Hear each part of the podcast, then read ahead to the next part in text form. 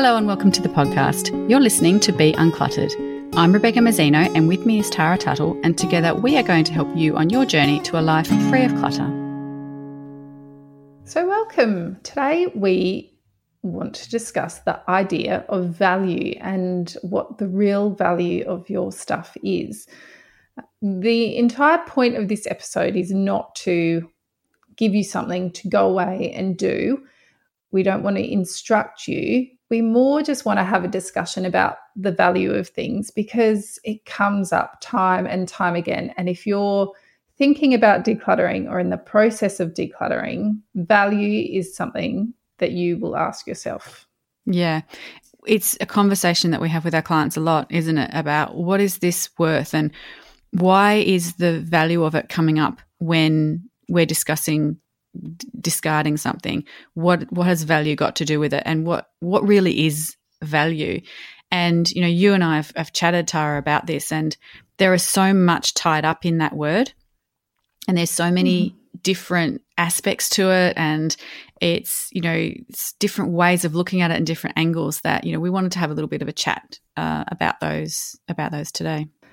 And we're hoping that you'll go away and start looking then at your items with a well-rounded perspective on value or your own idea of what makes something valuable or not. Beck and I don't have the exact same ideas on what makes something valuable.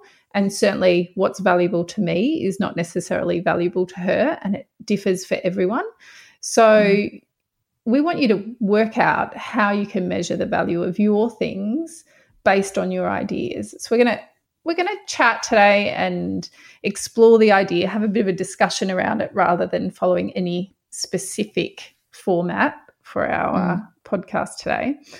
I, as which always, we don't tend to yeah, do very well anyway. we always start with the plan, but we never quite stick to yeah. it. Yeah. So we're just organic, aren't we? that's a good word. A good that's way a nice way to put it, isn't it? Yeah. Yeah. Um, so, as always, I've found a quote because I just love my quotes, except I cannot pronounce the name of the person who has said this. I'm going to try.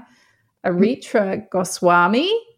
Yeah, that's I how I would have said it. Mm. Yeah, I'm not even sure if that's male or female, so I do apologize. Um, but Aritra said, Value is imparted by each person differently. For every possible thing that you could name, there is no such thing as intrinsic value without some person assigning that value. And the next person you ask would assign a different value to whatever was being discussed. Yeah, that's so true. And that's why we have, that's why clients have so much difficulty in making decisions sometimes because value is so subjective. Mm-hmm. So I want to start by talking about value in terms of monetary value because quite often that's where mm. myself included a lot of people jump to when you look at an item the first thing that comes to mind is how much you paid for it or how much you could get if you sold it. Mm. Yeah, that's right. And so I think when you're looking at value that way, value is brought about when you exchange things um, or purchase something, you give away whatever you value less. So when you go to work during the day or at night or whenever you work, you give away your time and your knowledge, which is less valuable to you than the money you receive in return. So you value the money more than your time. So you give away your time and get back the money. And in contrast, your boss or your employer values your skills and your output more than the money. So they take your time and your skills mm. and give you the money. So there's this trade of things that are perceived as less valuable. So that's how it works with money and time. But then when we start discussing physical stuff and your objects, it can get kind of tricky. Um, so when we're looking in terms of money only, money doesn't even represent the same value to people either. Mm. To buy a pet, so I've got an example here to kind of tease that out and unpack the idea of of money as value um, or the value of money. So to buy a pair of jeans, that cost $300.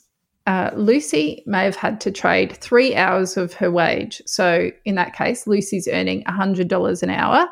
And then the 15 minutes of time it takes her to search for those jeans online, order them, purchase them, and exit her internet browser. So, the value for that pair of jeans for Lucy is three hours worth of her wage or her time at work and 15 extra minutes of her time at home or on the internet. So that is her initial investment, the initial value to Lucy. Now, if Sarah wanted to buy the exact same pair of jeans but only earned $25 per hour, are the jeans worth the same to Sarah as Lucy? That pair of jeans for Sarah would be valued at 12 hours of Sarah's wage plus the 15 minute searching time. So, does that make the jeans more valuable to Sarah than to Lucy because Sarah had to trade more. She had to trade 12 hours of her time to get a $300 item, and Lucy mm. only had to trade three hours of her time. But surely the value of the jeans is still $300. But then, if you look at it even further, what if Lucy is mega wealthy, doesn't even notice the $300 gone from her bank account? Um, that's just a drop in the ocean for her. But Sarah has had to live on beans on toast for five weeks to save the money and and and scrimp and save to pay the three hundred dollars for so, for those jeans. So then the value of the jeans, technically, if you're looking at it just in terms of money, is still three hundred dollars. But to one person, that value is so much greater than the other. And then if you go further, what if Lucy wears the jeans once they're not really her style. She doesn't like the way they sit. And so she puts them at the back of her cupboard and doesn't wear them again. Are they still an item of value? But what if Sarah wears the jeans every second day for a whole year because she loves them? They're perfect. Does the value of those jeans then increase for Sarah? Or are both of the pairs of jeans still valued at $300? Mm. And that brings up all these questions about the difference between value and cost mm-hmm. um, as well, because they the cost of the jeans was three hundred dollars, but the value to each of those two different imaginary people is very different. It cost Sarah a lot more to buy those three hundred dollar jeans than it cost Lucy. And so, you know, that brings up the whole idea of, you know, the difference between value and, and cost um, as well. And, and the idea of return on investment, which, you know, we might talk about a little bit later. Yeah. So I guess the point of that is to plant the seed that when you are looking at items and trying to work out their value, you need to stop with the the price tag because mm. quite often that is our initial place to jump to is this teacup valuable? It cost me $12.50. No, no, no. That's not the value. That that's what was paid for it. But actually, that money alone, that exchange is not a determinant of its value because $12.50 mm. to one person is different to another. And so I feel like yeah. Yeah, we need to tease that out and take away the the price tag yeah. as our single determinant of whether an item is valuable or not. Sure, and, and and it just just then when you were speaking, I just you know had another thought of how um, discounts can, for some reason, increase the value of something, because if you are walking past a sign that says twenty dollars down from hundred dollars, then for some reason that then becomes so valuable that you have to buy it, even though it wasn't on your list and it wasn't anything that you had imagined that you needed. But it became so valuable at that point, um, even more valuable than it had just been marked at $100 or if it had just been marked at $20.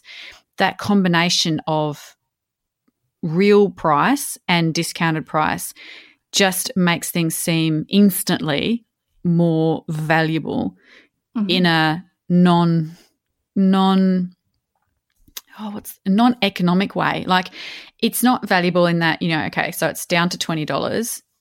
It's $100 down to $20. The thing going through your mind isn't that, oh, I'm going to get this is really valuable and it's worth a lot of money. That's not what you're thinking. You're thinking, this is worth more than what I'm paying for it. I'm getting a bargain. And then the bargain becomes valuable. Does that make mm-hmm. sense? Mm-hmm. And that's what, and it's a bargain that makes us buy some things as well. So that mm-hmm. that was just a sidebar that popped in my head when you mentioned the teacup. I thought cheap things have really great draw to them, and so that it becomes an, an elevated value. It makes that that value become so much larger than what it really is. Mm-hmm. And I think then there's there's layers to value, like we've discussed, and because then you can add in sentimental value. Mm. and that's that's a whole nother level on its own because what if something's a gift? So you, you haven't paid anything for it or a family heirloom that has been passed down through generations. So there's no value to be assigned to that no cost no price tag but there's there's something intrinsically valuable because it's been around for a long time, well, mm. then there might be items that are actually priceless. It's a bit of memorabilia from an event. And I've got an example here. Like it might be the doll your great grandmother gave you on your fourth birthday, um, a recipe book passed down through your family for five generations, or a ticket stub from a Beatles concert. Those things, mm. if you were just looking at the price tag, might be worth uh, monetarily very little but their sentimental value is huge. Mm. Homemade things. Homemade things have often no monetary value. No one else wants them. So if no one else wants them, they've got no monetary value. But they still have great value. You know, the the piece of paper with your baby's first handprint on it mm-hmm. is just a piece of paper with some paint on it from a purely monetary perspective. No one is going to buy that from you. And so it's not worth any money at all, but it is worth a great deal to you sentimentally. Mm. And so then when you you can't equate that item to the number of hours you had to work to get it mm. or the time you um, expelled getting to that point, the sacrifices made, well, maybe sacrifices when it comes to a baby, but but yeah. th- that value, that sentimental value just is. So then how yeah. do you measure that? And when you're yeah. decluttering things, how can you say, you know, right, I've got that piece of paper with the baby's handprint. I've got this recipe book. I've got the ticket stub from the Beatles concert. I've, you know, I've got all these things. I don't have room for them all. How do you pit that value against mm. each other? Mm, it's a million dollar question. Mm. Um, because we we can't just just go, oh well, I'll just declutter everything that doesn't have a monetary value, or mm-hmm. I'll just declutter everything that doesn't have a sentimental value. And um, you know, we need to by putting value into our decluttering decision, or sorry, by putting cost or monetary value into our decision making process, it throws it all out of whack. And I think really the key is to just remove it altogether. And that's what I say to clients all the time is just forget the dollar value. Forget what you paid for it or forget what someone might buy it from you for. Forget that um, because we need to figure out what its real value is. That's it. And I think we need to get our heads around the fact that there's no universal measure that we can assign mm. on a value scale. You cannot you, there's not a number you can assign between one and 10 for items in your house that are of, mm. of value that you put next to each other and go, well, that's a three and that's a four. I'll yeah. keep the, yeah. I'll keep the four. Because um, and someone else in your house might walk up and go, "Don't be silly. That's not a four. That's a seven. Mm. and it's like they're completely, you know, because everybody's got completely different um, ideas because we're all looking at value through our very own filter. That's it. So, do you want to explore the idea of return on investment then? Yeah, this is one of my favorite ways to help people decide what stays and what goes in their house, and and that's the the, return on investment. And obviously, return on investment from an economical term basically says what do you get back for the money you you invested, and what you get back could be more money or it could be you know, time or something. So, like your your return on investment for uh, a car is you know the amount of money that you can earn driving to work every day. So that car gets you to work, or it could be uh, the savings that you make on public transport, or it could be uh, even an intangible thing like the prestige that you have from owning a car or a certain type of car or something. So you know that everything everything that we bring into our homes has a return on investment. And whether we paid for the item or it came it's we're still going to have a return on investment because either our investment was very little because it was given to us or it was very great because we paid uh, money and time for it. But either way everything that comes into a house will have a positive or a negative return. And so I think that using that return idea to help you decide whether or not something is valuable um, can be quite useful because the whole idea of having things is for our well-being. So it's either to be useful or it is to make us feel good. Uh, and they're the main reasons why we have things. And so if you've got things in your house that aren't useful or that don't make you feel good, then they're not actually returning you anything from your investment. And your investment could be simply the the dusting that you do of that particular item, uh, or it could be finding a home for it, cleaning it, uh, it moving it around, uh, all those kinds of things that you have to do for for items, or the return or the investment that you put into it could be folding it every t- um, time you wash it and putting it away. There's that time that you put into it, um, and so you know we we invest a lot into our stuff, and we need to look what is that giving back. And you have some of our items that are in the black and they give back more than they take from us, but then we have lots of items that are in the red and they actually take from us far more than they give. So the items in your wardrobe that you never wear, they're taking up that space. They are reminding you that you don't fit into them anymore, or they are reminding you that you spent four hundred dollars on a you know a ridiculous item of clothing that you've worn once and then decided it's too embarrassing to wear again. So those things are in the red because they're taking more than what they give. So if you can see, you know, that model actually helps people quite quite well. And when I'm in workshops, I actually draw it because I draw a line and then we put dots above the line and we put dots below the line, depending on whether the item gives or takes more. So all of the things, all of the dots that are below the line, every item that ends up below the line of value, um, that should be culled because they're not giving back to you what what they're taking from you, and all the ones above uh, are ones that could stay. Yeah, I, I've had some clients in my time that I cannot shift past the, the monetary value. Yeah. And especially when there are items that don't expire or they don't naturally degrade. I mean, people that have got old food in their pantries, yes, they they paid two dollars for the can of beans, but when you say, well, that can of beans was used by 1992, they that brings them to a point of going, okay, yep, I can let it go. But when it's a tablecloth that takes up very little room in the big house they have, they don't see those items as taking anything from them. It's not consuming a lot of space. It's not like having a surfboard sitting in the lounge room. It's it's a small amount of space.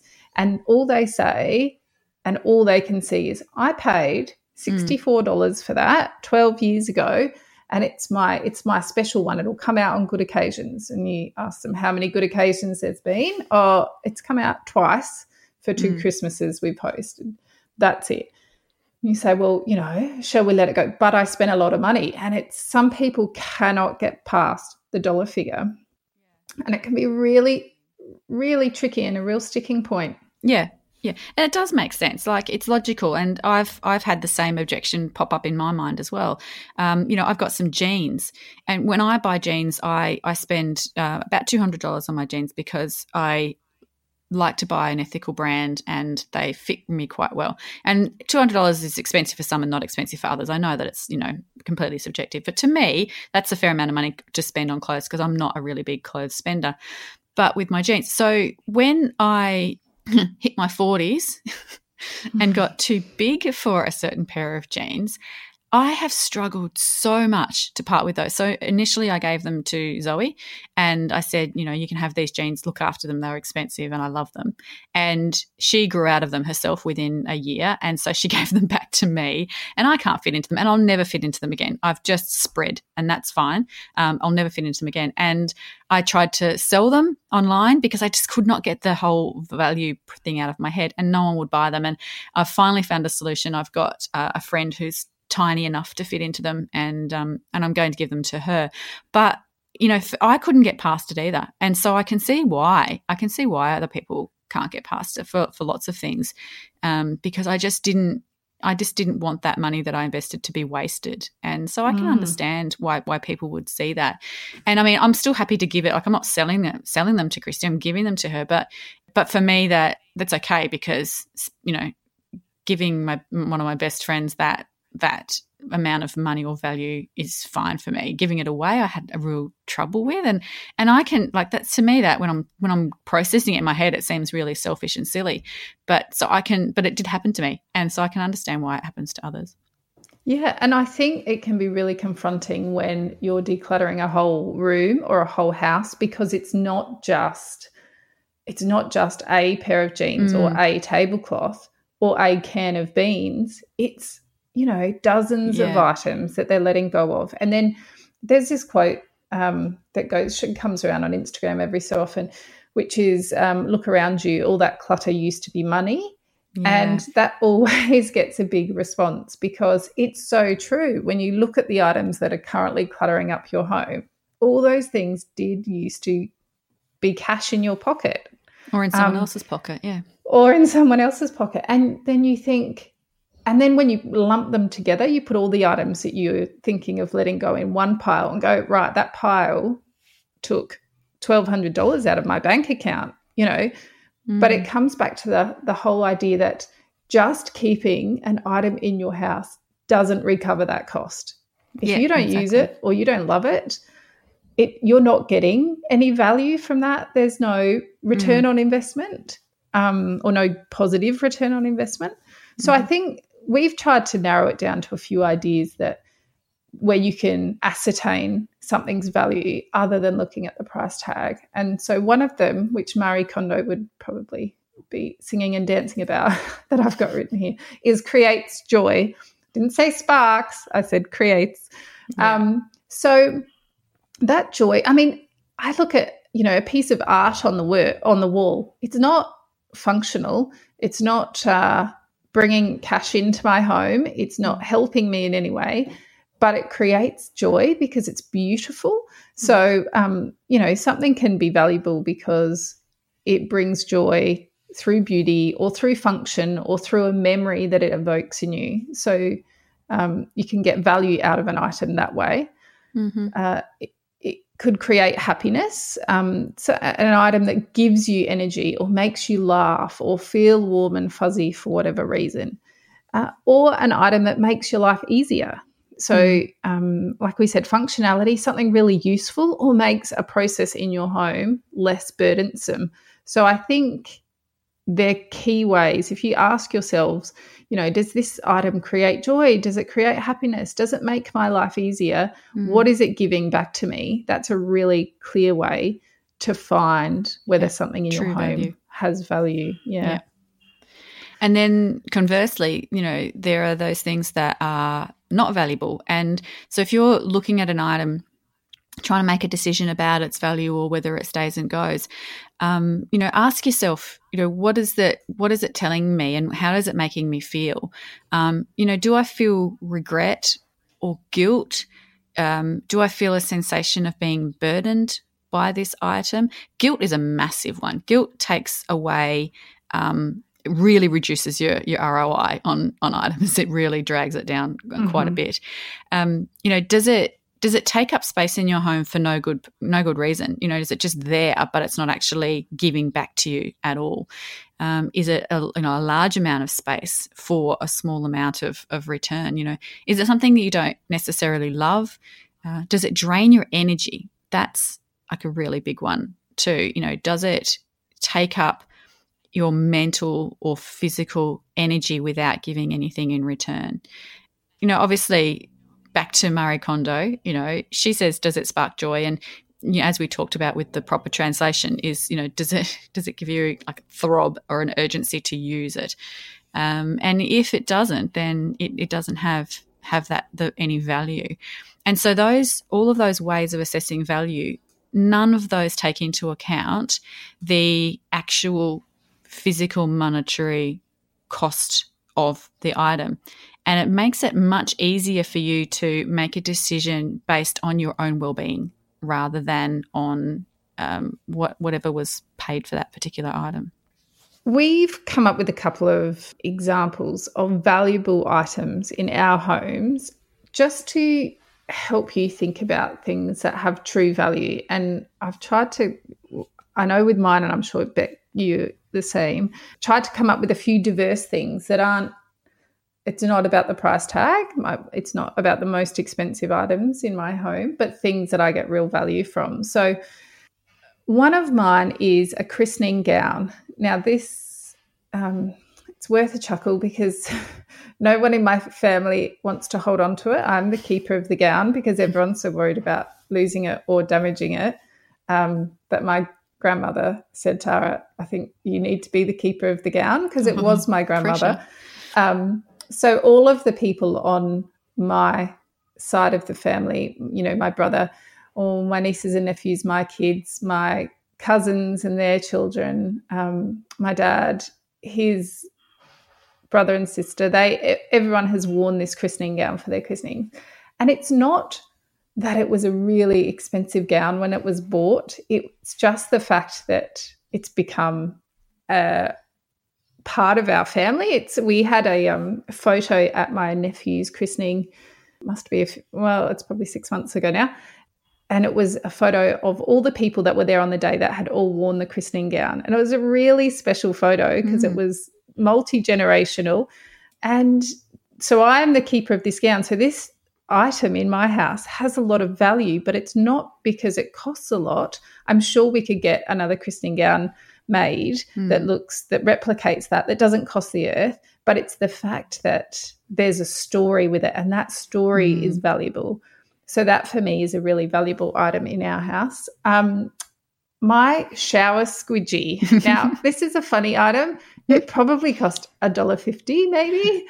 Um, but it it adds amazing functionality to our space. I love the shower squeegee because it means I have to clean the shower glass half as much as I used to. So, mm. although it is really easy to replace, I could get one for less than $5 in less than five minutes from my house.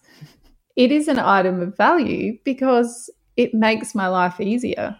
Mm. Um, and and the return on investment for that is huge because I didn't spend a lot of money, but it adds so much. Mm. And um, the third item I came up with is a bit of street art that was done in um, New York. It's a caricature of myself and one of my best friends when we were on a girls' trip to New York City.